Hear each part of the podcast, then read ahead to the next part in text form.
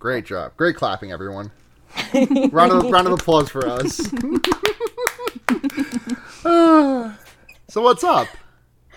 What's up? Um, you know, You know, I I, Well- I I I sorry to talk over you immediately after I asked that question, Blair, but like I've been having this thought a lot lately where um I literally don't know another. po- I listen to so many podcasts, and literally none of them have a regular cold open. And I knew, I and I, I, I am in, and yet I am so stubborn about not removing this the the regular cold open from this podcast because I like the vibe that it gives. yeah. I, I mean, it is nice to have like a conversation to start this off, especially because for me personally, um, uh, when I was regularly doing the show and the dal- the dalliances I have with it now, um, it is always nice to just like kind of catch up with people who I don't necessarily consider close friends, but would consider myself at least friendly with, or if not friends, but never actually get the opportunity to talk to pretty regularly because we just like have like uh, interests that don't line up or like uh, like social circles we're closer to or whatever. Um, Right. So I, I I enjoy people. I enjoy the company that we have um, on the show, uh, pretty much unilaterally. Yeah, it's nice so- to chat. it is. It is nice to just have a little conversation. Um, one of uh, one of our friend, one of mine and Summer's friends. I, I actually don't. You might you might know her also. Uh, Elizabeth Leaf Crunch. Uh, Uh, yes, oh, yes. has a has a little server that is just dedicated to like b- basically it's like the virtual equivalent of just being in a coffee shop. You can join a couple of different voice channels for that are like that are representative of different tables and just like like leave you like just you know with some ambiance and you're doing some work and stuff and it's just really it's just I, I haven't actually had the chance to dip in myself but the concert of it is just so delightful So That sounds tremendous. Oh my god. Yeah.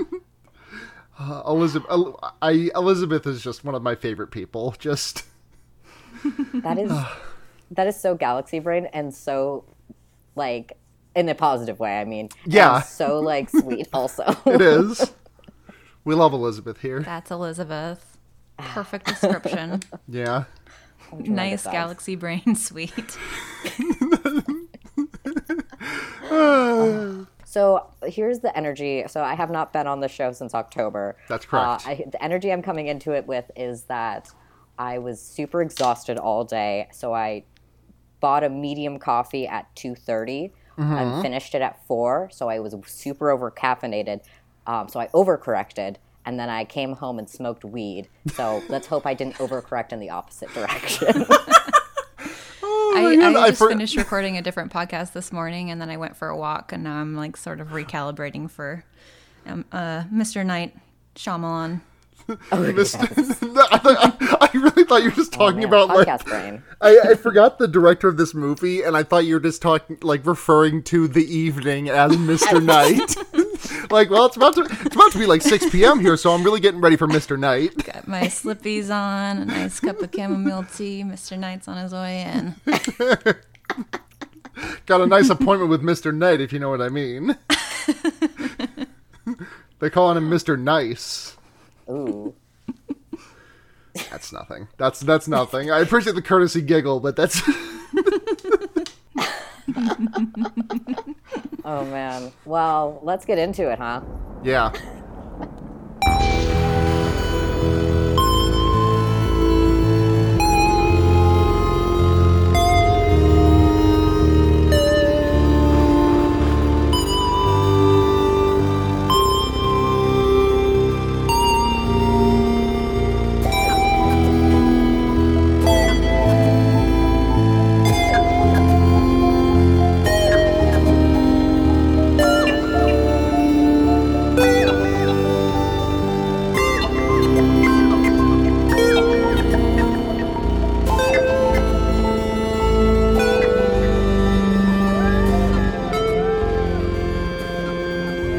Welcome to Fear Bending, everyone. It's your number one.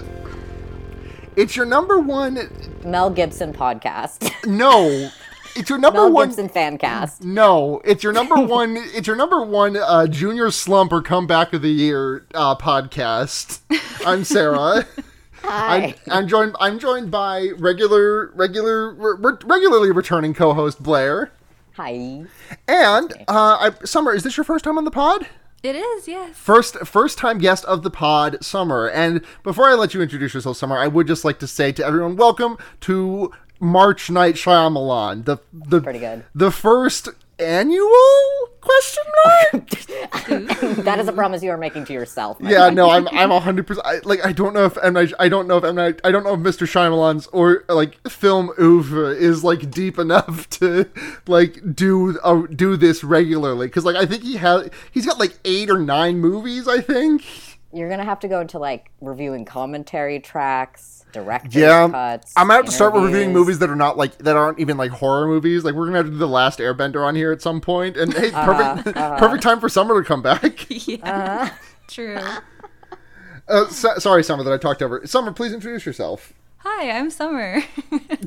what else should I say about myself? Uh, Oh, what's your, what's your background with horror movies? If you have a favorite Yeah. subgenre Oh, of horror movie, Absolutely. Um, so I just want to say, like, this is the first time I've seen this particular movie since I was literally eight years old. Um, Uh-huh. And then that's Yeah. the last time I watched horror movies for a very, very long time. so, so so you and friend of the pod Brooks were both scared off of horror movies forever by this movie. you saw you saw that funny man in an alien costume at the birthday party, and you're like, okay, that's enough movie for me. Precisely. Um, but I've spent the like majority of quarantine just like building up my tolerance to horror movies again, and I was like so excited to just use this as like a test. Like this will be the ultimate like if I can get through this movie, I can do anything. and how'd it go?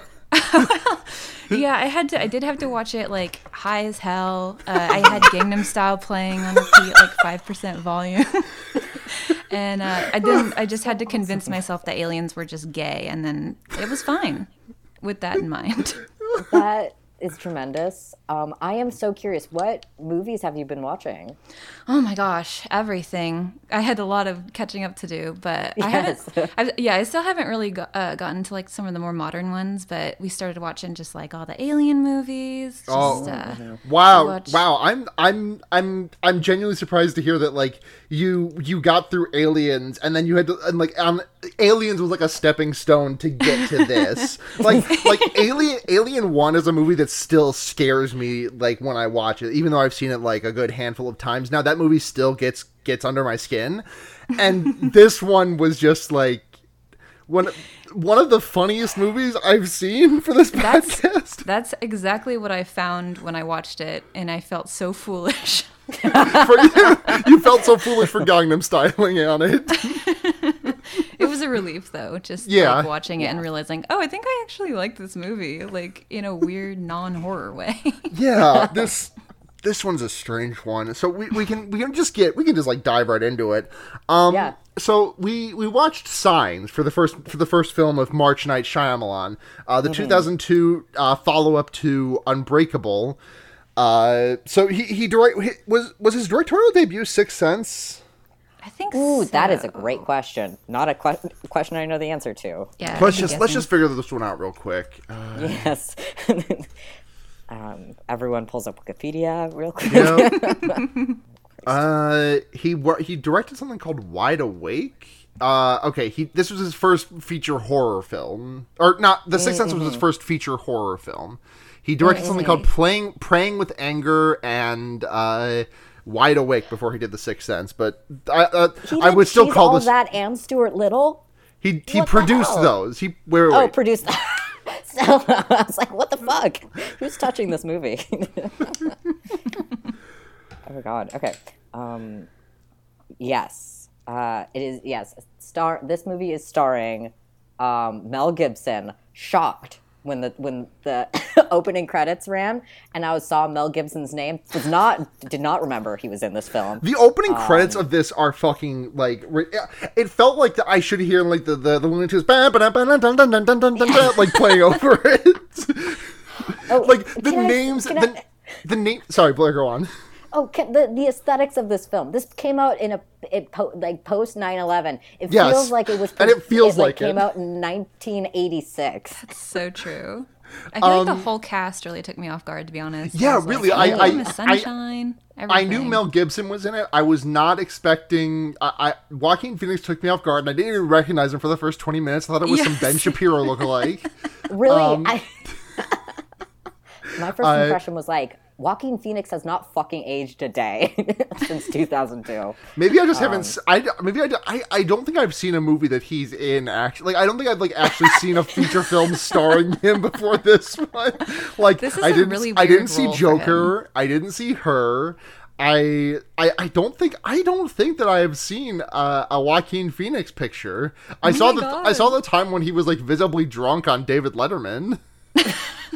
What's the difference? I mean, yeah. but yeah, the the um Abigail Breslin, I was like, there's like I I- like I if you would ask me how like the seeing Abigail Bres- Breslin's name in these credits like really just felt like a brick to the head because I was like, you were you were like two, you you were like you were baby. Yeah. Uh, uh, also, Just looking at little Wa- looking at Joaquin Phoenix's uh, uh, uh, filmography, I have seen exactly one movie that he starred in, and that movie was Brother Bear. Oh, okay. He's not even in that. He's so- his voice. yeah, just No his wonder voice. you didn't recognize him. Yeah, Mm-hmm, Um, and I didn't see Joker, so.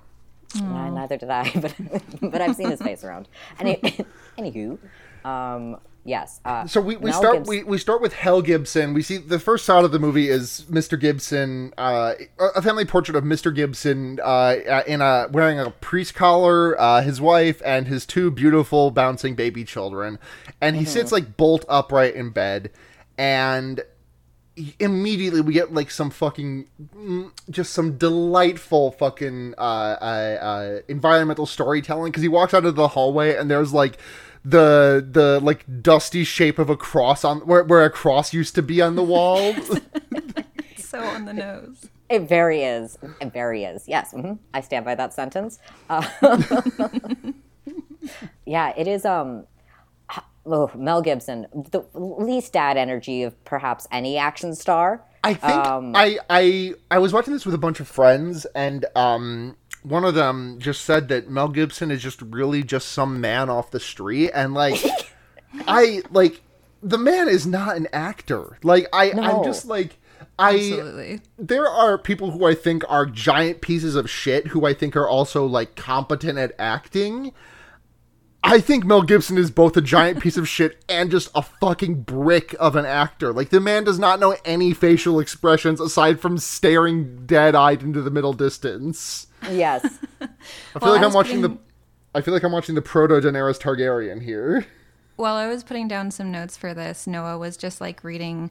Uh, my partner Noah was just reading some like trivia off the IMDb, and it's so funny that you would say that he's like the least dad actor you can think of because it says that M, M Night Shyamalan cast him specifically because uh, he has like the most dad-like and more, like best domestic energy of like anyone he could think of or something like that, which is just terribly ironic. I think M. Night's filmography speaks to the fact that we um, do not share uh, um, many uh, ideas about the world. Yeah.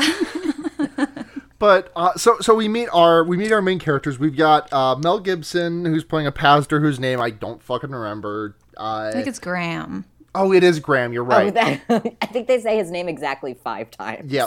Uh, Joaquin Phoenix as uh, Merrill. Merrill. Merrill, yes. Merrill. Okay. Um, Abigail Breslin as little baby Bo, and Rory Mc- Rory McCulkin, the third uh, McCulkin to hit spit to hit it big on screen and stage, uh, uh, is also here as uh, I forgot the kid's name. Also, I have no idea. he wasn't in enough peril. Oh, Actually, he was in a considerable amount of peril. They just didn't scream his name enough. yeah. Oh god, I can't I can't wait to get to the end of this movie. This this movie is a this movie is a real slow burn. This was another one of the ones where I was where I like I kept checking the time and I was like, surely there can't be more than twenty minutes left, and it was like an hour because they get yes. They, they get like right into the alien shit. Like normally there would be like some like I feel like there would normally have been like some setup of like living a regular peaceful life and then the aliens come.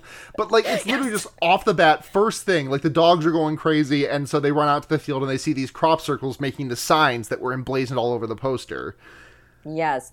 I I will say yes, the pacing of this film is insane. It literally It's feels like it literally it It's literally so feels weird. like the first five minutes of this movie because like the first five minutes of the movie feel like the cold open of an episode of X Files. Like it feels because like they also give us like with the fucking like the typewriter font of like the wherever the hell this place is, we get like a title card of that font out as with like a chyron, and I'm like, okay, so when are Mulder and Scully gonna show up? This is like literally just how an episode of X Files would start. I couldn't Yes. get over how quickly they just accepted that it was aliens. They just like couldn't believe it would be anything else. It's like, well, they like accept that it's aliens, and they're like, no, no, no, it's definitely not aliens. Uh, uh-uh, uh, uh And then like an hour later, they're they're like, oh shit, we got proof. It is aliens. Oh fuck. And now this is a slasher movie, kind of. it it this movie felt like as like I I don't know if M Night Shyamalan wrote this movie though I assume he did. um, uh, as as the writing was happened, they would continuously forget like previous things they brought up. Um, uh, uh, the case in point, a dead wife. We don't really experience much of dead wife until like the, The last very very end of the movie. Right. what is the point of having a, a, a, a, an ex priest with a dead wife if you are not going to cash in liberally on the It's- death of this character that does not show up alive once in this like movie? like the, true. the the losing my religion character is like one of my favorite archetypes in film like i it is hard for me to dislike like a disillusioned pastor who is like falling out of his faith because of a tragedy or some other thing but mel gibson somehow manages to fucking sell me on not enjoying that trope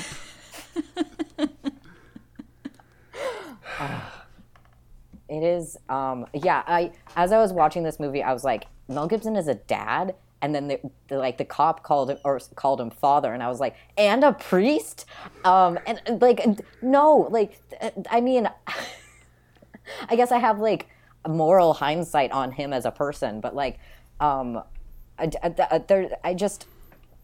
It- there- there is nothing pious. His, he does not have pious vibes. he does not the the extent of his pious vibes is in probably my favorite scene in the well we, we can get to my favorite scene in like five He, he did, minutes he did direct and produce and co-write Passion of the Christ, though I guess. So I yeah but like the so the the we we rory culkin and uh well uh abigail breslin is like constantly like oh this water is gross and contaminated we can't give it to the dog uh the the dog houdini and the, the dogs are houdini and isabel yes, they are German shepherds. Yes, uh, and Isabel is the chunkiest German Shepherd I've ever seen on screen, and I love her.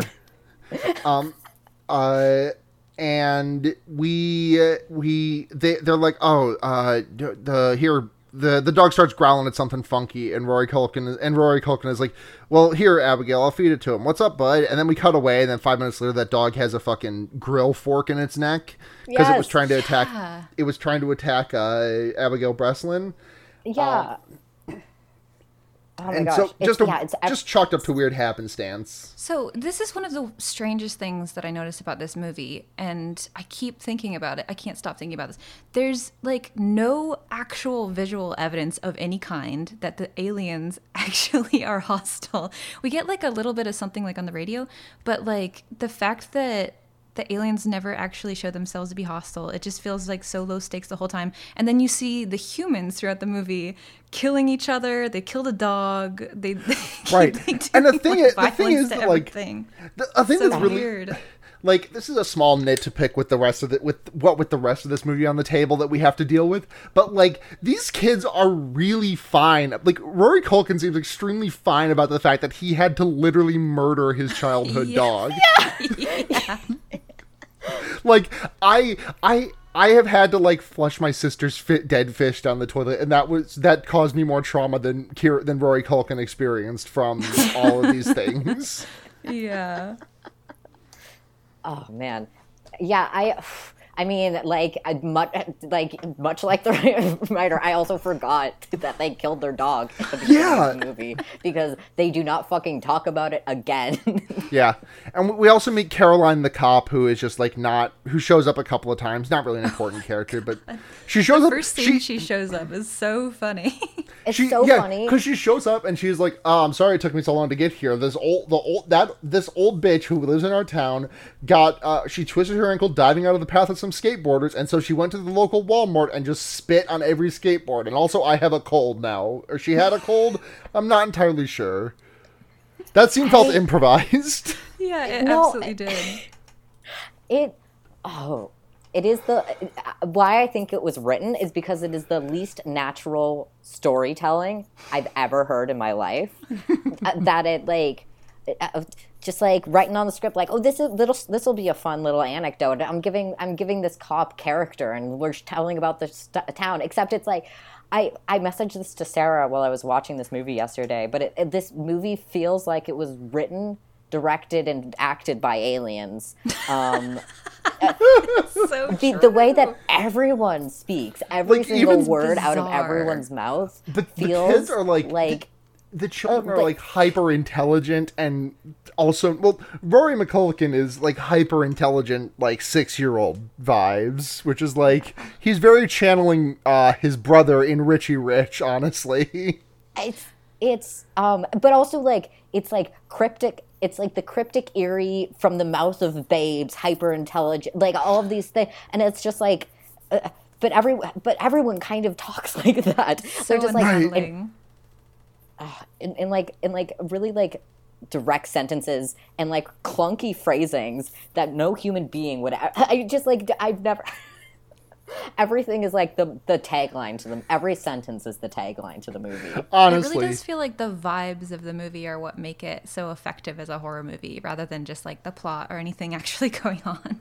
I know Right, because like when it when it tries to like actually do horror movie things, the only thing the only things it can conjure are just like bad jump scares. Like there are there are like four discrete jump scares that are just like a quick cut of a camera accompanied with a loud dog barking. Like it's th- this movie just feels so all over the place. Um we so we get to later that night uh and the like uh, Abigail Breslin wakes Mel wakes Mel Gibson up and is like daddy I need some water the water near my bed is is is bad and we see at this point that she's got like glasses of water strewn all about the house uh in glasses. in the amount Chekhov's of novelty glasses they have. The, the like Chekhov's shittiest gun by far. But also who lives like that? Who do they, did they not go to like like did they not get like a, a, a glassware set at their wedding or something Listen, when you're a divorced dad, all you have is novelty cups. or not divorced, his wife died. I just kind of forgot about that. when you are a widower when you're a widower, all you all you do is collect novelty cup and lie. yes But so he he Mel Gibson like gets her a glass of water, takes her to bed, and uh, sits on her bed, and then she looks out her bedroom window and uh, sees a, guy, a fucked up guy standing on the roof. So funny It's And- hilarious. he's just standing there like a Danganronpa character, and he like runs downstairs and gets Joaquin Phoenix, and um, Joaquin is like, "Okay, let's go outside and scream like we're really angry." And this is like the one funny scene to me in this movie from Mel Gibson. Best. Um, Yeah. because Mel Gibson is like, well, I, I, I don't, I don't curse. It sounds unnatural when I curse, and so they both go out screaming, and Joaquin Phoenix is doing like, I'm gonna fucking kill you guys, ah, I'm so, angry. and then Mel Gibson runs out, and is like, I, I'm, I'm, I'm, I'm, I'm insane with anger, Rah! get over here for an ass whooping. this scene works it works so well It's the so one scene that. Mel Gibson. It's the one time Mel Gibson t- puts on a face that is not just fucking like colon colon L. This scene I- with Gangnam Style in the background was just really doing it for me. oh, i have to imagine Oh, I should God. watch more movies with Gangnam Style in the background. I, I will say when when um, Mel Gibson's character is supposed to be funny on purpose, it works usually. like, um, but there's also lots of times where uh, the performance is funny on accident. Right. Um, uh, uh, so they they don't find the guy that's out there. He gets up on the roof and uh, gets away from them. They're like, "Well, that's fucked up." And the next morning, uh, Caroline, the cop, is there, and she's doing like this is a really this is a really nice representation of cops. I felt like because she is a trying to pin this this thing on someone that she inconvenienced her the other day for no real reason other than the fact that she just wants to make less make make lighter work for herself and is also extremely angry about the fact that she has to ask questions because it's her job. Yes. Right. because she is just like so exasperated at the fact that these guys got can't like it was nighttime and there was an, an intruder and she seems so exasperated at these guys not being able to come conjure a concrete uh, description of this person yeah it, it, it's just and then the whole like the, the, this conversation is so strange uh, and the camera work is so strange and this is this is the scene where i started no- noticing how like was the like it was either the, an early aughts style thing or like just like just strange camera work but like so many straight on shots like looking directly into the camera um which is like a a, a stylistic thing that can work, especially if you're doing something with like levity or like that is like meta or breaks the fourth wall or whatever. But like in a horror movie like this, um, it, it is it is strange, jarring, and distracting. Absolutely. Um, and also, this conversation is strange, jarring, and distracting because the Yeah. the cop is talking about like, oh, uh, this this woman who came in from out of town. Maybe she was like an Olympic like Scandinavian or something. high Like, yeah yeah. The whole and there's gender like and conversation it's a prolonged was so conversation and i'm just watching it happen and i'm like so so aliens five minutes in was like not too fast for you but like this is like correct this, this feels like correct pacing i just i don't i just don't I, I, know. I, I, I, it felt like a conversation out of like a, a Clerks sequel. Like, I feel like Kevin Smith, huge jorts, wrote that scene. Or or like a clerks fan fiction Yes, yes, that's a conversation that they would like. Oh my god, yeah, yeah, that's a conversation that they would have had in a, in a Clerks fanfic. Oh my! I mean, what is the View Askew universe if not Clerks fanfiction? oh, that might be my favorite sentence I've said on this podcast. and you've said some sentences I've said some sentences. I said John Hurt squirt shirt on this podcast. that was immediately what came to mind yes Oh my goodness. I'm st- and I'm still out here searching for the white whale that is. You know, I had to turn to the darker player too. yes yes the yes. ultimate Uh, sentence uttered on this podcast. absolutely so uh, Abigail Breslin is like, "Daddy, can you change the TV channel? All the TV channels are the same." And it turns out because there's like a news broadcast that has interrupted everything, which is like. News broadcasts didn't used to like it, it, it was always like the the station whichever the channel was on would be like like be doing the news, right? Like obviously Cartoon Network wouldn't have its own dedicated news segment, but like every channel bl- broadcasting the exact same news seems like a foreign concept to me. Yeah, but there was also way less channels in 2002. Um, I I don't know. True. Um, maybe like maybe they only have like uh, bunny ears, so they got like Yeah. satellite TV. I, I, I, I'm really just ima- I'm really just imagining like you know how one time one game of football uh, per season has to be is played on Nickelodeon, uh, and they have like they have like slime cannon graphics that go off every time someone gets a touchdown. Uh-huh. I'm imagining that, but for like Walter Cronkite delivering news on Nickelodeon in his in his twilight years. yes. Like breaking news, Yes. I'm Walter Cronkite, and today there has been a massive assault on the American people. And joining me now, now joining me now to comment commentate is SpongeBob SquarePants. Uh, Mr. SquarePants, what do you what do you think about these terrible attacks that have happened on the World Trade Center? Oh my god. Sorry, this movie is like th- this movie is so post 9/11 that it's really it's just occupying a full space. but space that's in my the mind. thing. It's all it's it's pre and post 9/11. Right, but the, the, thing, the thing that makes it so post 9/11 is like the way that like Rory McCulkin is just like constantly like this is the this is changing the future of the world and how like everyone is glued to the TV constantly. Like it feels such an intentional channeling of 9/11 like immediately post 9/11. Like not like like as a society post 9/11 like like the way we were as a country for like a couple of weeks post 9/11. I Right, really yes. hadn't thought of that. I, whenever I was watching this the first time, I was living in an area that got uh, tornadoes pretty frequently. So we did have Mm-hmm. like this sort of system where uh, you'd get like the interruptions, even on like cartoon channels or whatever. So Uh-huh. this was like Mm-hmm. s- it still tracked to me at the time when I was eight. yeah, yeah, same. Yeah, I I grew up in the Midwest and we used to have like way more tornadoes. oh yeah.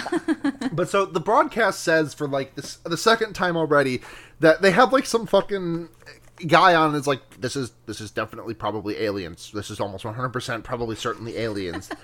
and then Mel Gibson's like, "Wow, that's fucked up. All right, ki- all right, family, let's go into town." And Yeah. uh, they So, sounds familiar.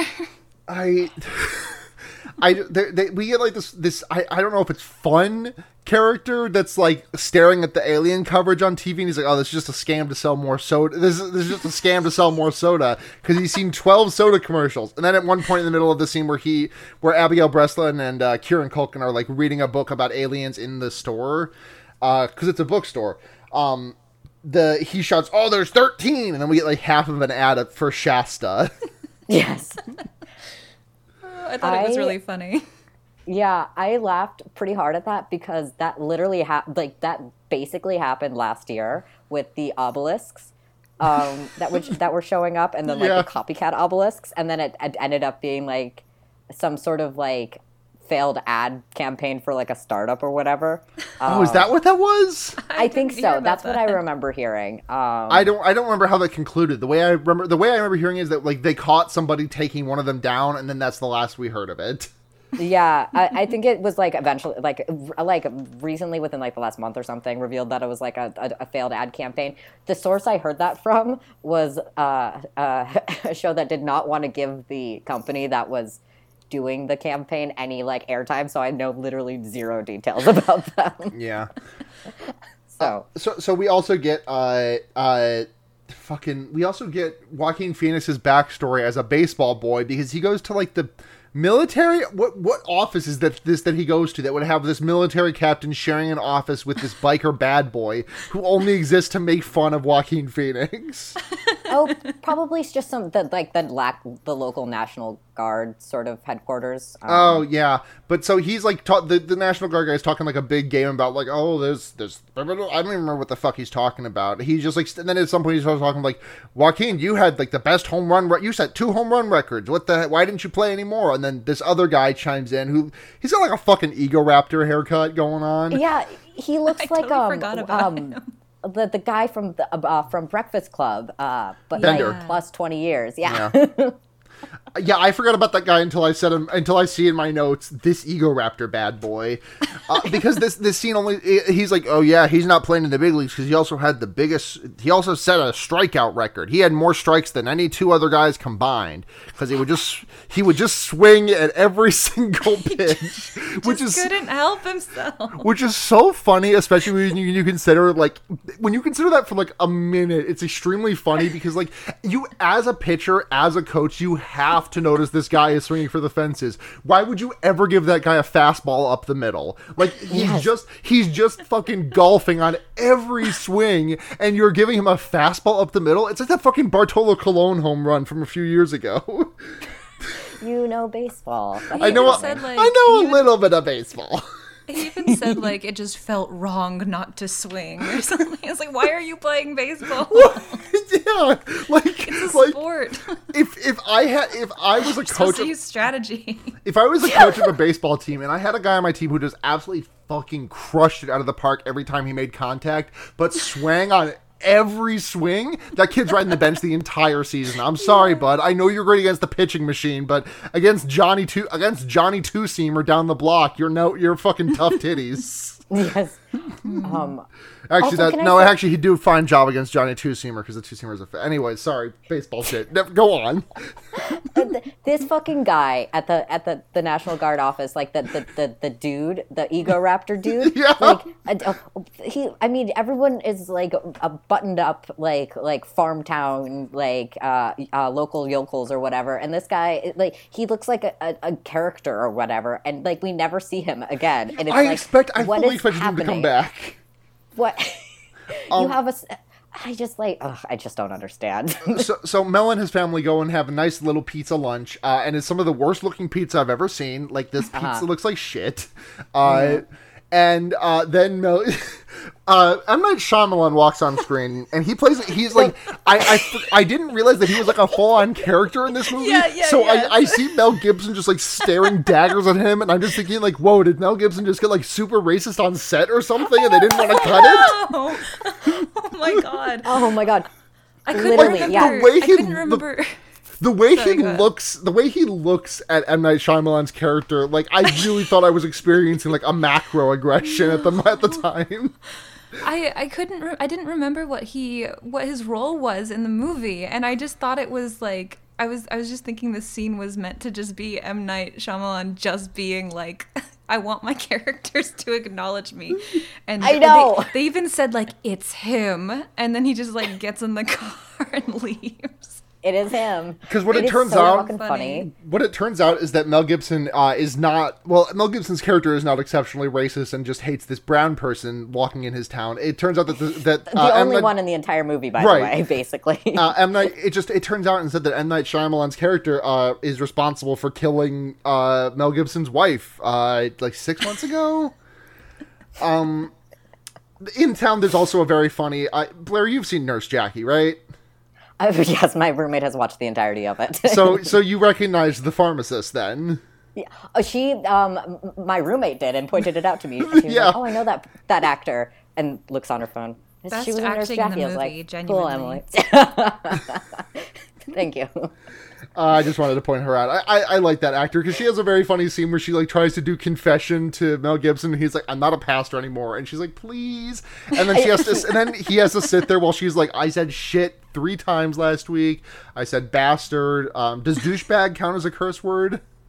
Yeah, the scene also works. Her Um, performance blew me away. I thought it was it was perfect. Yeah. oh yeah. Oh my gosh, yeah. Um, um, yeah, it's it's like man, like the jokes work usually. It's, it's, it's so strange. A lot of this movie doesn't work, but the jokes do work. That like dichotomy almost makes me like it more because it's just Yeah. like I don't know what to expect. I would say yes. I was regularly surprised by this movie. I will give it that. Yeah, it's yeah.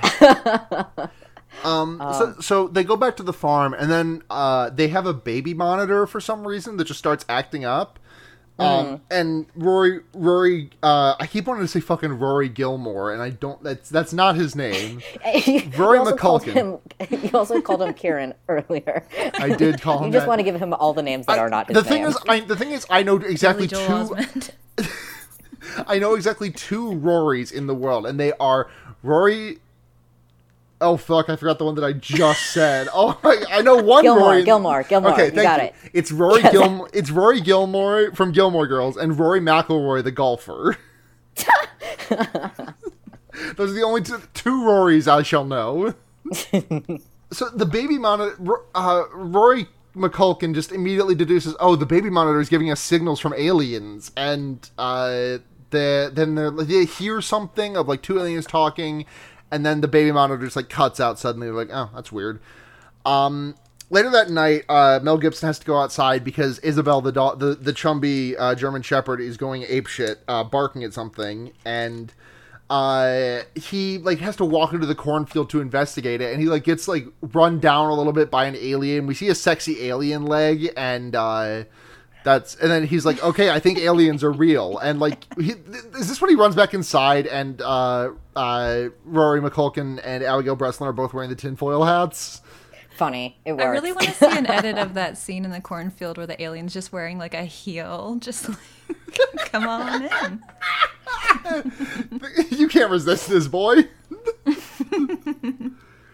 These aliens are fuckable, right? I guess we'll find out. Absolutely not. No, I when, when I when I saw the that, like even just seeing that alien in silhouette, I knew that alien was absolutely not doing anything to my dick. And No, like, I know. it- I know. I agree. I agree. um, so they get back in the house and like the aliens have kind of gone public like they've appeared as like a series of lights floating above major cities um and they have to take like the Rory McCulkin is like okay we have to tape over Ab- uh, we have to tape over Abigail Breslin's uh, ballet recital and she's like no I don't want to do that and so he tapes This is some of over the worst writing I've ever seen in my life. I don't know why he started with that tape. He could have just started with the other one. yeah, the, the other tape, which was uh, Uncle Merrill's uh, uh, Swimsuit swimsuit special. swimsuit special, yes, Special. which that did make me laugh to see that going in the VCR for recording. Oh, but yes, the writing is is like this exchange between um, uh, Rory uh, Culkin and Abigail Breslin is like some of the worst writing I've ever seen. Oh my god! And because he's like they'll end up this, this will end up in in in uh, uh, uh, science books in the future or like everything they're putting in science books is going to change after this blah blah blah um, and you're you're like literally that which is an insane way to say that and then like you're doing this for your children like who, kids, children don't have He's conceptions eight. of their own future like this um, The little monologues in this movie are so weird. Like they're just they're written so so, strangely. you can never really quite follow the point they're trying to make Yeah, exactly. It's like they're trying to figure out what they're saying as they yeah. say it. and, and it's like the, a thing that's like i i think abigail breslin is like genuinely good in little miss sunshine. Like i Absolutely, I, I love her in that movie. I just think she's too young to be like acting at this at, in this film. Like what well what i suspect is that uh, child actors typically are only as good like I, this is true generally of a lot of actors in general but like especially with chil- child actors are only as good as their director. Um, and i suspect is, is based on all the performances in this movie m. Night Shyamalan is not super good at getting the best performances out of his yeah. actors. Yeah definitely not. Who who directed little miss sunshine I am not sure, but she was yeah really she is directed. um, phenomenal in it, and that's only like a few years later. So uh, Yeah, I- it almost I- feels intentional, just the really weird way like that everyone yeah i i i would like if it led to something like if it like i, I don't know i just feel like the kids are just like so uh, what there's like a vibe that i'm getting from them that i can't quite put into words it's like just this like this this yeah like you said earlier but like the from the mouths of babes type Yes. thing that's coming from them but it's just like it doesn't work like i feel like M. Night Shyamalan is going for that and just completely fucking whiffs I mean, this just goes back to my theory that the aliens are the gays, and then like everyone else is the straights, and that's what the battle is actually about. yes, We've even got the Oh. religious tones and everything. Uh huh, uh huh. Oh yeah, It Um, works. I can't wait to read your Medium.com um, article about this. so uh, what happens next the, the, the next, Oh yeah, next the- the next scene is Joaquin Phoenix and Mel Gibson's like heart to heart about faith and shit. It's uh, yeah, it's This, whatever. this is another one of those absolutely bonkers monologues that I had to Yes. rewatch like three times because I was like, "What are you talking about?" Like it, it felt like It's it felt like ridiculous. like I it feels it felt like when I'm like watching anime and like someone gets to the end of like a long sentence and I realize that like oh I've been on my phone for like for like half of that so I should probably I should rewind and just like make sure that I got that down. That seemed pretty important. But like I was paying attention and it just was nothing. I think, a I- Markov chain wrote this movie. That's what that's sort what the M and M Night Shyamalan stands for. Markov. Of course. uh, I think I for I sort of figured it out though. He was like just trying to explain that like some people are gonna see it and like feel comfortable knowing that surely it has to be something and like everything's gonna work out. Right, some greater Whether- power. Right. And then like other people will see it and just sort of succumb to the like distress of chaos or whatever. And he was just like, mm-hmm. What are you gonna be when God comes knocking? And then Joaquin Phoenix says, "One time I was drunk and I almost kissed a girl, but then I had to take my gum out. And in the time I took was taking my gum out, the girl puked on her lap, and I knew that. And I knew then that it was like. And I'm just thinking to myself, like, damn, that's that's just that's just I'm fuck like fucking Tatsuki That's just being Fujimoto. 21, dude. Ta- Tatsuki Fujimoto watched this movie. and was like, oh, I should put that shit in Chainsaw Man. I totally forgot about that stupid story that he told to talk about faith. There's so many stupid stories Yeah. in this movie. The dumbest. Everyone is There's so many stupid. The, the dumbest one to me is the one that like we get firsthand. Like I think the story of his wife dying is so fucking stupid. I think the stupidest story is the one about the aliens that are invading the planet, apparently. I think, the, I think fucking That's a I think, good point. I think the stupidest story, the script. Mm-hmm, mm-hmm, mm-hmm. Waka, waka, waka. Uh, and he he in, in this monologue, Mel Gibson talks about how his wife's last words were "See, swing away," and then he says that was just the synapses of her brain firing. But was that did was that God trying to tell me something, or was that just a coincidence? God is fake. God is not real. it's, it's cool, Mel Gibson.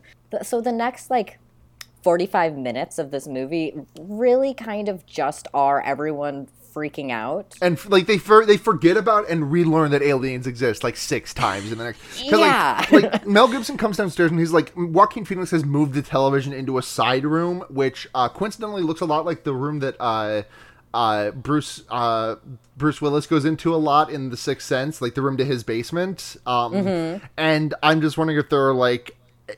I- I don't know. I feel like there are some things about this house that look very similar to The Sixth Sense, but I digress. There's some locations that look a lot like The Happening too. I noticed. Yes, yeah, my roommate mentioned the same thing.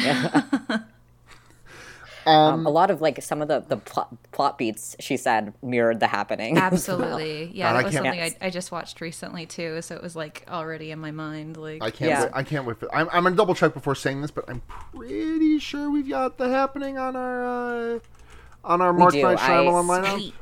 I believe so. Yes. yeah, um, we have we have yeah is- we have this Lady in the Water, the happening, and then for our 200. Saying this now for for y'all, the 200th episode of this podcast, which is a frankly unreal number of episodes of this podcast to have done. Yes. That will be an episode, no guests, just me and Blair on the Sixth Sense, Yes. Nice. Ah, and I am awesome. so excited.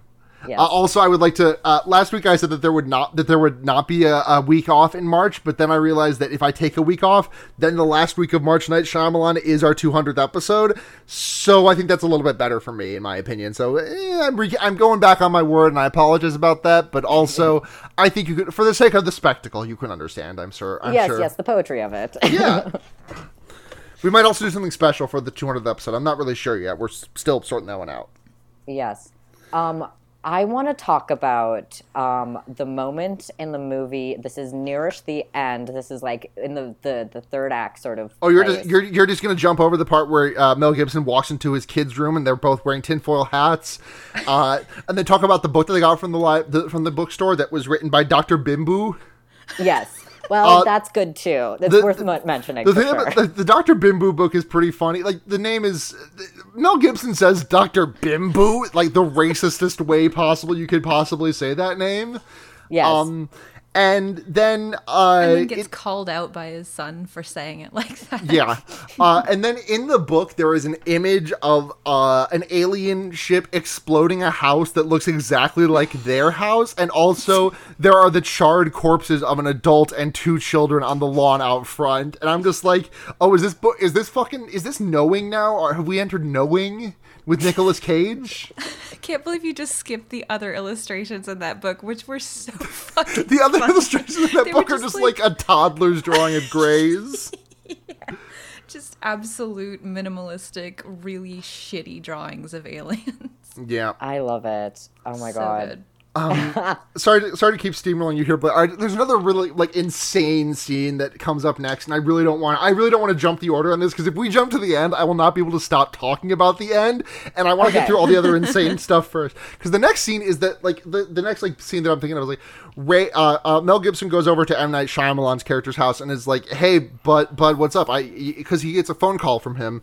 Um, and M. Night Shyamalan's character is like packed up all of his shit and is in the truck and is heading towards the lake because he says the aliens they, they didn't put any signs near any bodies of water, so I'm thinking that they don't like water very much. Uh, it's better than here, anyways. Uh, which is really funny that the director, writer, and producer of this movie just comes out and literally tells us what the twist of this movie is. I know.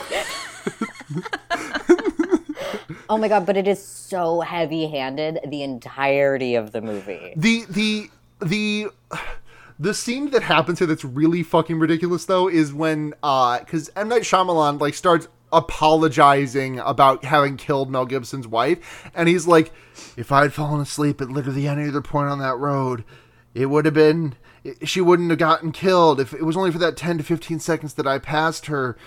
I, a- anyways, bye. It's just I everyone in this this movie is the dialogue in this movie is mostly people telling stories about things that happened to them. Yes. Um um like which is a way people do talk in in certain circumstances um though uh Uh, it just They- it just feels It's not that they tell story like when I tell a story to someone, I have a patter, I have an interaction. When when M Night Shyamalan characters tell stories to each other, they are monologuing. They are doing a soliloquy at They're the ex- screen. yes, they're- they're, Nobody's they're- smiling or laughing at any point. exactly. They're going from a forty-five degree angle facing the audience to a ninety, like a full on directly facing the audience. yes.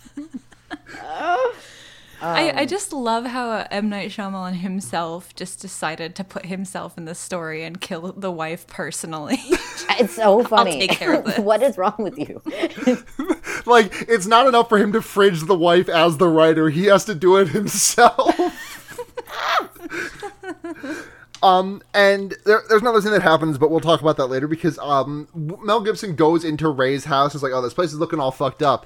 And then there's like an alien in the pantry, and I, I have a stupid joke for this because Mel Gibson walks into this house and he's like, "There's bound to be a gray in the back of your pantry, It's yep. Thank no you. matter where you live." Yep. There'll always be some aliens, maybe several ones. that are gonna closet. make it really difficult to live. Oh, fuck, I rhymed live with live. I'm fucking quitting this podcast. It's over. No 200th episode, no March Night Shyamalan. Fucking done. Bye. no one's ever accused you of being a musician before. you don't have a lot to live up, so you're doing fine. oh, Blair, I love you so much. Oh. Oh my god, no one's ever accused you of being a musician. God. Oh, but so my stupid mountain joke, my stupid mountain goats joke aside, there is a he encounters an alien in this pantry at Ray's place, and it's like just kind of a guy with claws, and he like cuts off some claws and he runs away. Yes. Yep. Um, but the, the- Apparently, the- that took three weeks to film for some reason. what? I think de- probably because of the knife reflection stuff Oh my god! Oh, underneath the door. I, I, that does not surprise me. That sounds that looks very difficult to film. um. Also, but- just on the on the topic of like the the way that everyone's acting and how uncomfortable everyone looks all the time, uh, I just remembered that like M Night Shyamalan had like the cast watch like Alfred Hitchcock's The Birds just multiple times while they were doing production for some reason. not the I guess kids, right? Strange. Uh, it just said the whole cast, so I, Oh god, I hope have the to kids assume. didn't have. Like, I, I, I, I wonder if the bird. I, I'm sure that at the age that Abigail Breslin and Rory McCulkin were, like, I, I would be surprised if the birds would not. Like, you can't show the bird. You cannot show a horror movie to a child under the age of like eight. I think. Like, I think you. I watched The Birds when I was pretty young, and it didn't it didn't really bother me too much. Really, I, looked pretty. I feel fake. like I feel like like I, I feel like you're playing with fire there because I feel like if you Yeah. the thing is if you watch the birds and you're not too young for it, it's fine. I I I actually haven't seen the birds, but like I've seen parts of it. But like if I at the age of like okay, I was a particularly fucking cowardly kid. So like I, I would say honestly up until like the age of 12 for me, if I had Yeah. watched The Birds, I would be terrified every single time I saw a phone booth or a car at a gas station. Like for the I- like in the same way that like the, the the trailer for the movie Mirrors made me terrified of mirrors for like 4 years. the trailer. Yeah, I know. Wow. I told you I was a fucking I was an absolute baby of a child. Oh, that's understandable. Yeah, it's M Night wants to be. I think like the the whole like making his cast watch birds. I mean, obviously like contribute. I think it just contributed to weirder performances and not Yeah. necessarily better ones. Yeah. But he wants to be. He wants to be a, an auteur director so bad, and he I guess is in a way. But he's just like a like a like a like um uh like he's an auteur director the same way that Stephen King is like the is a great American novelist, you know? Right. Um like it's like the, a cheap version of Like, it. yeah. Um, and, of like- and he's like like great American novelists and auteurs don't exist, but if they did, and Shyamalan and Stephen King would be pretty good versions of both of them. Well, I mean, I mean more to the fact that like it's. I mean, the Alfred Hitchcock thing I think is particularly telling. But like, Yeah. um, he seems like he wants to be a Hitchcock Kubrick or something like that. Yeah, and like, yeah. he's like, oh, I know what these auteur directors used to do. They would um uh, uh, treat their st- uh, cast horribly. Right. it's now I'm kind like, of wondering I'm wondering if like the Birdemic movie was like just so far removed from horror because it was like an imitation of like M Night Shyamalan's style, which was like an imitation of Alfred Hitchcock's style. Yeah. Yes. Yeah. Yes, Absolute no, that I think you're onto nonsense. something. M Night, M Night Shyamalan is just like constantly trying to think of what. Can, okay, what actress can I make? What actress can I do? What Stanley Kubrick did to Shelley Duvall? What what can I do for? How can I emulate that man? but I think like he doesn't even have like the the the the true um uh, sociopathy in order to go through with it. So it's just sort of this like just Right. he's like let's just watch the birds a bunch. right it's just like it's like i'm not saying that he should treat his ca- his cast like shit but like he he he clearly wanted to do yeah like you're you're right blair like he wanted to do the kubrick to his cast but he just did not have the this the he did not have the wherewithal to go through with any of the actual like awful shit that kubrick did which i mean Yeah. I, i'm grateful for that fact but like don't even try, dude. Don't even don't try. right, right. I just don't like honestly. If you're not gonna, fu- fu- this is a weird conversation topic, but like the the the end story is M Night Shyamalan do not do a Shelley Duvall or do not do a It's- Stanley Kubrick to a Shelley Duvall. it's like when like like like like nerdy lonely guys try to do pickup artist stuff and Yes! it's like but do you know that their like their heart really isn't in it you know Right, like they don't, they don't have they don't have it within them to debase women to the level needed that for pickup artistry things to actually like be functional. Like M Night Shyamalan is for all of it, for all the shit I'm going to talk about his movies this month. I think M Night Shyamalan is like too nice of a guy to treat his cast like that. Yeah. it's like he wants to be artistic, but he's just trying to be nice. Yeah, i know just be nice dude nice directors get good performances out of there yeah. I'm always He doesn't want to this. tell them to do anything. just act however you want. Yeah, well you know it's like when you create a positive work environment you, your employees do a good job Oh god. But so the the one scene that we skipped over is Joaquin Phoenix watching the television and the report of the child's birthday party comes on the air and it's the famous Oh, it's the famous alien walking through the the alien walking in a well lit air in the well lit alleyway scene that uh was so ter- was so uniquely terrifying to so many people that I know my age. Um, yeah, and- definitely. If I had it's seen so, so funny as a grown adult it is like like like like I as I just said like you heard me say that shit about mirrors. I bring that shit up all the time because like I was a like if I had seen this if I had seen this shot like any time before I turned like 17, I would have been terrified. This would have scared i know me you i believe shitless. this Just But, ruined like, my life. Looking at this now, it's one it's one of the funniest things I've ever like like we Blair, I know you've watched it because we covered it on an early episode of Fear Baiting, but Summer, have you seen the uh, Scary Movie 3? No, I have not. there's a lot of stuff in that movie lampooning this movie uh, and there's one scene where they're like oh we saw an alien at the at a at a park today this is, this footage is this footage is real and truly upsetting and it's just like some footage of some camp of like some kids having a birthday party and like an alien starts doing like a fucking ministry of funny walks as strut through the background Oh, that's so good. like i it just felt like indistinguishable from that I think the thing that made this scene so funny, it obviously wasn't the alien just walking. It was it, it was more like just like the immersiveness of the like the film, like home video kind of vibe. And then not only that, but I noticed this time watching it, I was like, oh, it's like the editing, the way that they've like uh, like done it back over again, and then the sound design where the like horror sound comes like after the scary part, where it like really kind of like, ooh, it's just very unsettling. I think, and the way that Merrill reacts is like it's very effective, but then it's it just makes it even funnier when you think about how not scary the actual moment is. Yeah. I think it's even. I was even realizing like if these.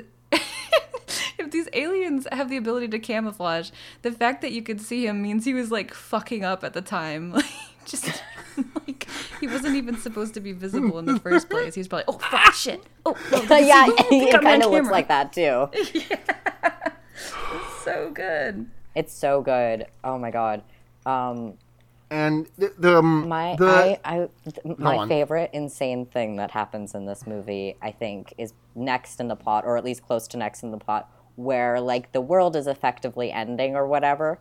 Um, just, like things just get to a point where they're like, ah, the world's ending. Again, it just it, Um, like every time that they're like the world is ending, it just feels like nothing. it- never feels like anything has structurally changed about the way the aliens are interacting with the humans. Like, like the world No is one's end. even gotten hurt. like- it's so funny. Right, right. The the the aliens are like they show up and uh well the signs show up and Mel Gibson's like okay aliens are real. Then he sees one in the he sees one in the corner. He's like oh shit aliens are fully real. Uh, and then like the world like the aliens show up over the world and they're like oh fuck aliens are real. And then they like the aliens disappear from all over the world and they're like oh fuck aliens are real. And they're coming for, they're they're going into stealth mode. And it just feels like, it just feels like they realize the aliens are real so many separate times. Yeah. But yes um so this is like but this is like near the endish uh where like they're like it's like well the world is ending um what is what does everyone want for their last dinner basically? Yes, and this is the Grubhub ad I was talking about earlier. yes exactly. Yeah. fucking oh, all so that the, the the the setup for that is, is here's some insane things. That concept is insanity but whatever.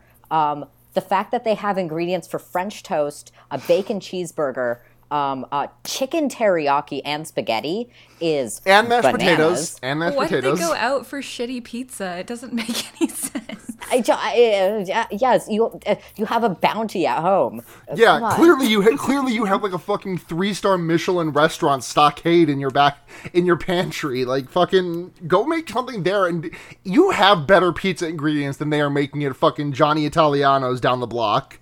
Yes, There's just something about like apocalyptic scenarios happening that makes people really want to go out to eat more than usual. I just don't know what it is. um, it's and then the third the third insane thing is the the dinner itself. The dinner Because- is the dinner is one of the like one of the wildest. I don't know how that scene made it out of like that scene had to pass so many fucking check marks. Like the, the every so many people had to sign off on that scene because Mel Gibson is like, uh, okay, everyone, let's eat. I'm not gonna say grace, it, like because because Abigail Abigail Breslin's like, uh, Daddy, will you please say grace? And he's like, I'm ne- not gonna say one. I will never dedicate another word out of this mouth to God ever again in my life. Uh, and then she starts crying, and he, Mel, and then uh, Rory McCulkin is like, "Oh, you let mom die," and he starts crying, and then Mel Gibson's like, "Stop crying, eat," and then he's he starts yelling at his children who are crying, and then he like is like, "Okay, well, if you guys aren't gonna eat, I'm gonna have some of everything." He like reaches out and like grabs a piece of French toast off of Rory's plate and grabs some biscotti and some teriyaki chicken. He's like, "Um, nom nom nom nom nom nom nom nom nom," and, Yeah. like pulls his family all together for a big cry Literally session. grabs Joaquin Phoenix by the collar of his shirt. Like, he's about- I'm like, he- like you are ruining that shirt. It like the way he grabbed that collar. I like was like he grabbed that collar like you would see one man grab another man's collar to like initiate like a a gay kiss. yes, I know. But like the entirety of that scene, I was so uncomfortable because I felt like I was like at like a guest in someone else's Yes, home while, yes. at- while they were having dinner and then they had a public like an argument in front of me. Right. And like you go like, you go over you go over to Timmy's true. house and miss and you go over to Timmy's house and Mr. and Mrs. Mr. and Mrs. Rotondas are like Yes. they just like start getting fucking getting into it and like you have a full on scream ma- screaming match while you're just sitting there with your little with your little rigatoni that they made you which was so delicious. It's getting cold. My food is getting cold. What am I doing here? Did we mention the part earlier where everyone was like starting to panic and Mel Gibson just told them to go eat some fruit or something? we did skip over that. Man, just the- remembered that line. people just be saying shit in this movie. People are just saying shit in this movie. Yeah. Um so this is when things start going fucking wild, uh, right? Like, because they're like, In- okay, in let's the- let's batten up the hatches, let's put boards over the windows. Oh fuck, we forgot the dog outside. We can hear it barking, and we can like. It, I wish it, they kill the dog, and like they've already killed another dog in this movie, and I bet you probably forgot about that because that was an hour ago that we talked about it, and it has not come up since in any relevant way, shape, or form. That Rory McCulkin had to put had to kill his own dog, and does not feel a lick of anything about it. But so Isabel, Isabel, the other dog, the chunky German Shepherd, is outside, and like you know the cl- the classic horror movie shorthand of like dog going bark bark bark bark. and then that's Yeah. it. But like we we get like a prolonged like 15 seconds of that dog like basically bleeding out auditorily, and it's so upsetting. I have to does it's too much. I have to mention when we saw this scene, I was watching this with Noah, and we, for some reason, the sound on the movie cut out at that point, but neither of us noticed. So all we saw was just like this incredibly long zoom shot of just like the wall or whatever it was, without any sound. And we were like, what is happening? It was such a Weird. weird. going some weird places. Yeah, I think I just now realized that that's what that was. Um, I still just thought it was like some weird artistic choice, I guess. but so this is Oh, this that's so great. this is when they realize that uh, the aliens are all there. They boarded up all the windows and everything, but they have ex- exactly one plank of wood over each of the doors into their house, which is very funny. Okay, and also all all exterior doors open out Yeah. into the like like that those boards are not going to do a whole hell of a lot, dude. No, it's literally only going to hurt the aliens if one of them opens the door and the other one is, and another one's just charging in full speed and does not expect to just get fucking clotheslined by a stationary plank of wood. but so so so they all head into the fucking basement and um they it gets and aliens are trying to get in but then they're actually not trying to get in. They're trying to distract everyone. Um and then there's a uh, a, a coal chute right? That's what it is uh, that's like okay this is where the aliens are going to try and actually get in from so they find the coal chute uh, and rory rory mcculkin is standing directly in front of the coal chute and an alien hand like it doesn't grab him in a terrifying way it like kind of like strokes his like it grabs him with like it's like stroking his cheek a little bit and It was like already sticking out, just kind of hanging there. yeah, just it waiting. even- it was just waiting for the light for the flashlight to get on it. Um, he gets grabbed, and then oh yeah, the Roy uh, Roy McCulkin's character has asthma. Uh, and he has a big asthma attack here, and uh, they uh, Mel Gibson, fucking stel- star, d- world's best dad, forgot his son's asthma medication up uh, up above ground, and so he just kind of like holds holds Roy McCulkin close and is like talks him through the asthma attack, which is like, I I don't have asthma, but like I don't think you can like just talk someone down from it, like like from an attack, like you could a panic attack. right? No. This Yeah, is I just another like, example of like the aliens haven't displayed any actual aggression yet, and yet the father has failed his Right, son like right. If very this- miserably. The thing is, like, if if And like, regularly. it's it's an old it's a, it's an old trick, but like if if M Night Shyamalan had gone for the monsters are due on whatever street that old old Twilight Zone episode, like if he had just gone for that, I would have loved the ending of this movie a thousand percent more. I think that would have been a really cool thing. Like we could, uh, like it's been long enough that like enough that that would be a fresh concept to a lot of audiences, and I think that would have gone really. I think I would have liked that a lot, but instead it was just no, the aliens are real and they're malevolent and they're trying to poison gas your children, but. I because I digress because uh, after he talks Rory out of an asthma attack, he passes out and has a dream about his the night that he found his the, the night that he found out his wife died. Um, and the cop Caroline is there, and she's like, "Hey, Mel. Uh, so she got crushed up against a tree and basically split in half, but the truck is like holding enough of her together right now uh, that if we move it, she's going to die." Uh, but she's probably gonna die anyways. Uh, you should probably go talk to her. She's still kind of lucid. Uh, go say your goodbyes and like the it's just very it's very comical to me that this woman has been bisected basically like this woman has been mortal kombat fatalityed and is still just like hanging on there Yeah, th- I was thinking about this earlier in the movie because he said that like he got her last words or something, and then later Right. we find out she was like killed in a car accident, and I was like, how what how how does this work? And then they're like, I, guess they just like remembered halfway through, and they're like, okay, well, uh, she's just bisected and being held together by the car, so she can still get those last words in. right he doesn't he doesn't like to go back and edit things. I think. No.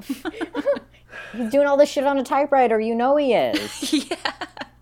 And uh, then all we know is that his wife got cut in half. We don't actually see the conversation that he has with her until later, uh, because he wakes up from this, and it is twelve hours later, twelve hours after his child had an asthma attack. So he he not he in real life he has a dead child on his hands.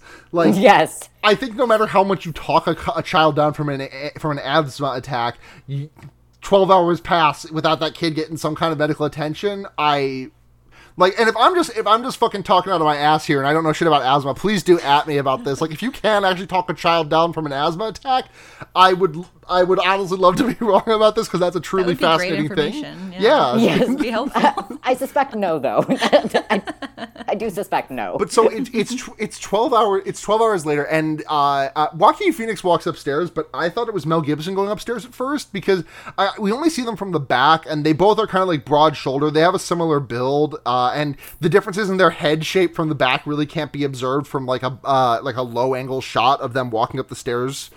Um, and he, I, for, for a moment, I, I thought Mel Gibson went up the stairs, walked around, looked, looked around, and then turned back around, and then came back down the stairs as, as Joaquin Phoenix. Joaquin Phoenix. and I was like, oh fuck, their body, they're shapeshifters. Wouldn't have that? That would have been so good. Wow. But so, but there's all real twist. there's all of these god rays coming through, like the shattered uh, wooden planks that they had up as their barricade, and they're walking around the house, and and um, they like. Abigail Breslin is watching TV and she has a, she has like the last funny line of this movie because she's like, "Daddy, they're all doing this," and she's like doing like a classic pelvic thrust dance, which is very funny. Yeah. So like, there's an alien in the in the living room now, and there's like a whole showdown. The, grabs the boy. Um, so funny. Um, uh, tries to gas the boy, uh, but his lungs are closed again. Um, which is uh, uh, and um, yeah, there's just a scuffle. The the the the, the swing away Chekhov's gun comes back. Um, so whatever, I guess that's Yeah, that the that, swing that away little anecdote was, the was swing, worth it. the swing away Chekhov's gun that is accompanied by us seeing for the first time the Louisville Slugger that's on like a plaque in the in the right living there. room that's above like two plaques that are like world record like as as Joaquin Phoenix grabs the back we see like world record 572 feet or whatever uh Mm-hmm. which is like if like that is just like monumental baseball crushing. That's the that's the kind of home run technology you can only get from swinging for the fences on every single pitch. yes. They didn't consider maybe they were just admitter- administering their own version of like his asthma medication. it doesn't Yes, have to be poisonous gas. I was I was thinking that when you like mentioned like at the beginning of this episode that like there's no indication that they're being hostile. I was like, yeah, like we we don't know it's poison. we like Mel Gibson just assumes and tells us. Right. He assumes that it's poison and then tells Joaquin to what what like swing whatever. Because we get like one last flashback to his dying wife. It's like his last moments and she's just like Swing uh, away, Merrill. Yeah, she she was like she's like she like gives like little bits of advice of like Graham don't tell Graham blah. Don't, tell tell Bo, tell little Bumbo blah. Tell Bo this. Tell tell tell Merrill this and uh, and because there's like a really funny line here where she's like I was just taking a walk and Mel Gibson's like oh you love walks It's so funny. I Burst so out hard. in laughter. I had to pause the movie because I was laughing so hard. so fucking funny. You love walks. Um, but yes, it's like so. This is like when the twist of the movie happens, which is um, a, a surprise. The, the the aliens are allergic to water; it burns them. When uh, Merrill knocks um, the alien back into the TV and like a or like a dresser or something, and like a glass of water falls on the alien. And like starts burning it, and like they're like, "Ooh, whatever." Um, And then I, I sort of, che- I will be honest, I sort of checked out at this point because I'm like, okay, we get it. yeah there's like a there's like an epic battle between between Joaquin Phoenix and the alien and like the alien is like it's like really bad CGI to, like uh, I- yeah. Terrible. I I really I would have rather for it to. I was waiting for it to turn around just because I just wanted to see what they were doing with the ass, but we just never got that. Sadly, yeah well, we got like we, we we got Merrill hitting it in the back, kind of. I, I don't remember if we got a specific ass shot. But oh, it, I went it- back and watched it a couple times. It's just nothing. so, its tried so lower back hard. is peppered with holes. Um, yeah, Mel Gibson takes Rory Culkin out uh, onto the lawn and then like is like, it's there's the whole thing. This is where he's like, th- there was it was it was meant. ugh, this is so stupid. It was meant. All of this was meant to be. Uh, the the whole the, the fact that uh, the my daughter d- uh, d- um, d- doesn't drink is has a thing about water and that um, my son is a- asthmatic. Is like it saved their lives. the, it's like the thing the thing he says is that the, the the asthma closed his lungs to the poison, which is like have has his, how long have, the, have his lungs been closed for? Yeah. and he like he also get like this is the mo- this is the most out of everything in this movie this is the most CinemaSins complaint that I have but like he absolutely gives him the shot of uh is it epinephrine he gives him not not Yeah, epinephrine sorry um the Yeah, I think It was, wasn't it? Oh, okay. Yeah, it is, it He gives him the shot of epinephrine in like the absolute wrongest place to do it. it's just, but these are like basic things to know, so it is right to ding it on that. right. Yeah. and yeah, and then the movie just like goes back into the house at like it, it goes into like we we like the camera like pulls back into like through a broken window and then like we get like a a a, a, a mask like a, a hidden transition to a different time because it's later in the year because we can see outside of a different window that it's snowing and then Mel Gibson walks out of his room and goes downstairs and then it fades to black directed by M Night Shyamalan. Yes. Okay. So I think this was a really good movie, and I was super glad we watched it. Um, no, I, I have. On a, sc- on a scale of zero to five glass, half-filled glasses of water, how many half-filled glasses of water are you going to give this movie? Let's start with Summer. How do you feel about this film? I I am actually in love with this movie now. I could don't- tell, yes. Yeah, I can't explain it, but there's just something about it that's that's filled me with joy this week. I think that's so charming of you. I think that is. A, I think that, that is actually the correct opinion to have about this movie, and me and Sarah are both wrong. yeah, I, I, I. The thing, well, the thing is that like I don't think it's good, but like I had a ton of fun watching this with my friends. It was very long. Like I, if this if this movie had been like this they, they could have cut just like 15 minutes out of the middle. Like honestly you just axe the entire scene of them going into town and i i that's fine. Like that that scene literally only exists for for uh, for Mel Gibson to get a to get to stare racistly at M. Night Shyamalan and like to set that up for later. Um, like I, I, I, think this movie would have felt less long if the if scenes were reordered. Because Yes. like like th- they just they just dive into it too much before we know anything about these people. And then we're like expecting more aliens when there's like character exposition. And then I'm like where are the aliens? And they're like no we have to learn about these characters. And I'm like I no longer care about them. I'm here for aliens. Um but but that then that it's just yeah things are just so scrambled. And this is only like a hundred minutes long basically. Um, Right. but it feels far longer because because of the weird the the, the, the weird nonsensical way the story is structured Yeah. but um uh, uh, that all that being said i think there is there there is definitely something deeply charming about this film for all of its faults yeah. Um, I, I I don't even know how to rank this movie on a scale of zero to five. Like this movie is just kind of like question mark glasses full of water. no this one's def- this is definitely a bad movie and i'm giving it probably like a two out of five uh, but like a fun two.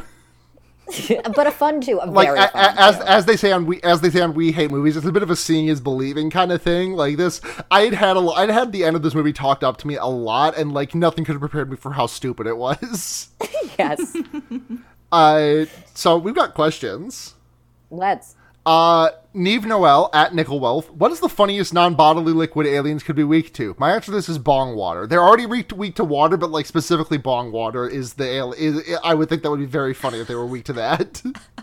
I loved this question when I saw it. I, I, I saw it while we were recording, and I had to stop myself from laughing out loud at it because uh, I was like, I, I was like, I skimmed it and I was like, "Come, obviously." Yeah, that's- And I saw non-bodily, and I was yeah neve, neve, neve knows us neve neve is neve knows us yeah. Um, non-bodily. There are so few non-bodily fluids that are like, so true. fun to think about. tab Most of them are water, you know. Yeah, just Shasta. Maybe that's what they were trying to say. Yeah. Uh you know what there's L- like, uh, L- LCL the, the shit they put the shit they put in the the insertion plug in Eva Yeah, yeah, yeah, yeah, yeah. the, the fluid, yeah uh plug fluid. What other inquisitions do we have? uh nathan at bird dad underscore smash or pass the science alien pass Pass. I, I will pass. I, you know, I did. I did consider it. I like to have an open mind. right Um, but uh, no, no, no. Um, Uh, Noah Geist at Owl Dude asks, if you were in charge of the script, which direction would you take for Signs Two? Uh, full in on full in on Jesus being uh, full in on Jesus and God being hundred percent real, and just like the Mel Gibson, just just an hour and a half of Mel Gibson interpreting every single thing that happens to him as a sign from God in one way or another. they're they're real and aliens, and Mel Gibson killed them. God, just the aftermath of Mel Gibson being the one who figured out how to murder the aliens. No, no, okay, no, no, no. I figured it out. The the script, the direction I would take for Signs Two is that the, the poison gas, quote unquote, that the aliens squirted into Rory's nose was actually just anti-asthma juice, and they're actually bene- entirely benevolent, and he. Mel Gibson is single-handedly responsible for the for basically uh, Earth batting away uh, intelligent, intel- benevolent, intelligent life with a with a with a newspaper. He never mm-hmm. even considered if they like had souls of their own. No, Right? they're not of God's creatures. okay. Yeah. I mean, under guess they're- animals don't even have souls. So what are we doing here? That's true. And they burn with the water, so maybe they're supposed to be like demon allegory. Oh, oh, oh mm-hmm, my mm-hmm. fucking god! Oh, I hate this movie. It's bad. It's quite bad. What's next? Uh, next is uh, genius basketball understander at Janos Capivati. If Mel Gibson told you in the middle of an alien invasion that you have to make your favorite food, what food would you go with? I'd go with like a. There's this like stir fry that I like to make. That's like you know I've got I've got my tofu, my on, a bit onion, green, uh, bell pepper in there, and then I make the sauce out of uh, just like sort of like a kind of like a I don't have actual proportions, but like it's gochujang, sesame oil, uh, crushed red peppers, garlic, and soy sauce. It's delectable. It's very spicy, and if I don't have to worry about the tummy trouble that comes on the other end of it, even better. That's such a humble idea. I was thinking it would be hilarious to see Mel just try to make a sushi roll for the first time in his life. With his big fucking ham hands. yeah. Specifically telling specifically telling Mel Gibson that I want a Big Mac, and if he delivers anything that is that I do not declare to be accurate Big Mac sauce, I'm throwing it out like the fucking Courage of the Cowardly Dog, Baby Muriel, and her macaroni and cheese. Uh huh. Uh. second question. Oh, sorry. No, no, no. Go ahead. Okay, I don't uh, actually have a good answer to that one. So. Second question from second question from Janos. Uh, second question: Who would you replace Mel Gibson with to make this movie less hashtag problematic? Um, Bruce Willis. Yeah, yeah. Bruce, Bruce Willis. Willis. Bruce Willis would have so good in this. The Honestly, first person. Go ahead. Uh, honest to God, like I, I said this when I was watching this with my friends. If you like put Joaquin Phoenix in the Mel Gibson role, I'm here. I'm full, like I liked Joaquin Phoenix enough in this to be like I want him as the actual dad. Just much much like Roy McCulkin says at one point. I wish you were my dad. I Yes. wish you were my dad. Yeah. We also wish that, Rory. The first person that came to mind when I saw this question was Casey Frey, which I'm like now obsessed with the idea. that is so fucking funny. He's He would good. kill. He would kill.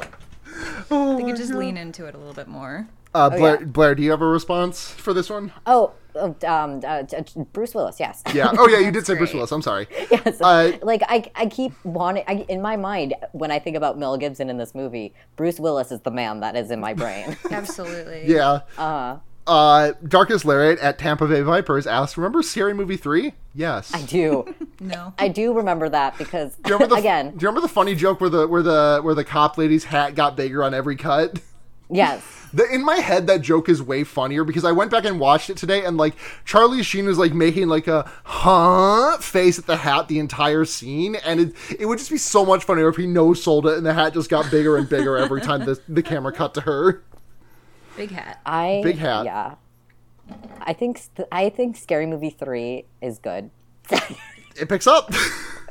it does pick up. Uh, last question from Hieronymus Goat uh, at Curse Goat, and I'm going to save my answer for last on this because it's a one word answer, and I think it's just going to end the conversation entirely. If you were Sure. an alien invading Earth, what would be the signs, TM, that you leave in crops? Are you gonna say come, Sarah? I'm not going to say come. Jesus Christ. I did. I did momentarily think about like Rainbow Dash cum jar as my answer, but I'm not actually going to say that for my answer. I've got a hate better you. one. Oh I my hate. god. I was still thinking about like crop circles, so I was just like, I'll just leave my astrological sign and then Ooh, I like that. just use Earth as like a dating website, sort of of the cosmos. Hell oh yeah. sure. Oh yeah, just your entire star chart then. Yeah. yeah, absolutely. Mm-hmm. Blair, That's that's a, that's a good answer. That's a good answer. Oh man. Um, that can also be I don't even know what would be on brand for me. that on, Like, honestly what Summer said. yeah. Uh, my answer is Goatse. Oh, thank you. So now we're gonna do some recommendations. Uh, Summer, would you like to go first, or do you need a little bit of time to come up with something?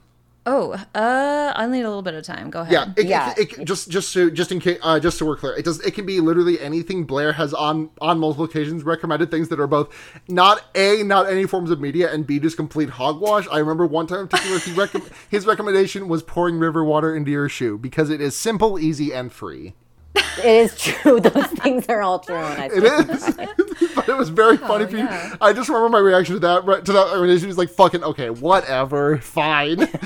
um, what am I gonna recommend this week? I oh I I know. can go first. No, I, I actually have it. Um, Okay, last night, uh, Sophie, my girlfriend, and I, we watched uh, the last five episodes of the Tatami Galaxy, which is a uh, Masaki Yuasa directed uh, anime from like 2011. Uh, and for those who don't know, uh, Yuasa also directed Ping Pong the animation, Devilman Crybaby, uh, Keep Your Hands Off of Eizouken, um, among other things. yeah. And it is like. I, I was just really beside myself for the entire night after we finished the last episode. Like I I was just in a constant stream of tears for the entire final episode and like I really think it's just a an incredible work of art that like it it's just and it's made me realize that like like Yuasa is just doing things that nobody else in terms of anime direction is like doing. Like like I I I I I'm just really consistently in awe of eh, like I finished ping pong with the same sense of awe and I finished Right, yeah. With the same sense of awe and it's just this man is just has just been doing these things since for, since like 2008 when he did Kaiba which I I mean I still have to watch Kaiba but based on the way every other person that I know whose opinion I respect talks about it I'm gonna like. Kaiba It's quite good. um and so I just the, yeah the Tatami Galaxy it's an incredible show. The uh the opening is great. It's by Asian Kung Fu Generation. I fucking love it. Um I really can't recommend it enough. It's only eight, it's only 11 episodes too and it's it's it's great. The the thing is though you have to be very fast at reading subtitles because the uh it is the, the main character talks at a fucking mile a minute. It's very funny dear. but it's very a lot to get through to, a lot to understand. That sounds great. Yeah, my recommendation this week is a podcast that just finished its first season a few weeks ago. Um, uh, it is. Uh, how do you say sentences again? Um, it's called No Dogs in Space. It is a music history podcast, sort of. Um, it is. It is uh, uh, basically um, a, a, a, retelling, like a telling of genres uh, through like a series of bands um, in in the, the, the the formational period of that genre. Um, they just finished their first season, which was on punk, um, and uh, explored some extremely interested interesting avenues. I don't know. I'm not like a huge like music history person in general or and like I, I I I listen to a lot of music and enjoy a lot of music, a lot of esoteric stuff as well. But like uh, uh the, the, the the the nuts and bolts of it um, aren't really a huge interest of mine. But I but like so but I still like really love this because um it is hosted by Marcus Parks and Carolina Hidalgo. Um, if you were like familiar with like the last podcast on the left stuff. Um, Marcus Parks is one of the hosts of that as well. And uh, yeah, so just like the, the writing and the storytelling of like just these moments in history are so tremendous, especially with like this like the, the, the 70s, like the late 70s um, uh, with the punk scene. Uh, it's it's just like such a such a moment in history, and it's so cool to like hear stories about all these like 22 year olds like fucking up and like trying hard to do something cool and like seeing like the ripples of that in like music today um Wow. it's it's just it's just so great uh and i think like the way that they tell the story and like the bands they choose um are not necessarily like a lot of bands i'd never heard of before um uh but were like super influential to like the whole scene um so yeah like if, if you yeah if you are interested in like it, and learning about history through like like little things like that instead of just learning about history like in mass, um, I recommend it. I think it is definitely worthwhile. Awesome. Cool. Uh, Summer. Uh, yeah. Um, I guess as I mentioned earlier, all I've really been doing lately has just been watching uh, Star Trek: The Next Generation. So I would mm-hmm. highly recommend it. I I have not seen any Star Trek before this, and I just assumed it was a bunch of like nerds in like figure skating uniforms just looking at a screen, and it just looked so boring. But like this mm-hmm. show is like so wholesome. it's just so good. I have been watching a lot of people get into Star Trek, especially like the next generation. Yeah. and it's and it and, and increasingly I, I I feel like I suspect that I will like it a lot if I watch it. I was real. I did not expect it to be as good as it is. Hmm. Hmm. Yeah, because I ha- I know a lot of people who I would not suspect to be into anything like Star Trek who love this, and it's yeah. So It's definitely just like the characters and like the like morals of each episode. And also it's like every every story sort of gets resolved within each episode so you can just relax and watch the show and you don't have to like keep up with anything. It's just like such a good show to just like unwind to. Mm-hmm. Mm-hmm. That's tremendous. Cool, cool, cool, cool, cool. Um, well, thank you so much for being on our first episode of March Night's Shyamalan uh, Summer. Yeah, pleasure. th- this was this was an absolute blast, and holy shit, an hour and forty minutes. yes. Uh, do you have anything you would like to plug? Uh, yeah, you can find me on uh, Twitter at Stellar Ghost, and I do a couple other po- uh, podcasts now. Uh, we're taking a small break from my pod cabbages, but that's going to be starting up soon with like sort of a new flavor. Uh, so you should look out for that stuff that I uh, I do that show with my partner about uh, Avatar: The Last Airbender, and I just started a new podcast recently called The Quoth Killer Chronicles, where Yes. uh, Yes, myself with like four other very wonderful, funny co-hosts. We just reread uh, the Patrick Rothfuss book, "The Name of the Wind," and decide whether or not is it good book. And it's been so much fun. 'Cause the- uh, definitely check it out. the pitch of that one is that two of you love it, two of you hate it, and two of and one of you has not read it. Right? That's Yeah, that's the setup. pretty much, pretty much, yeah.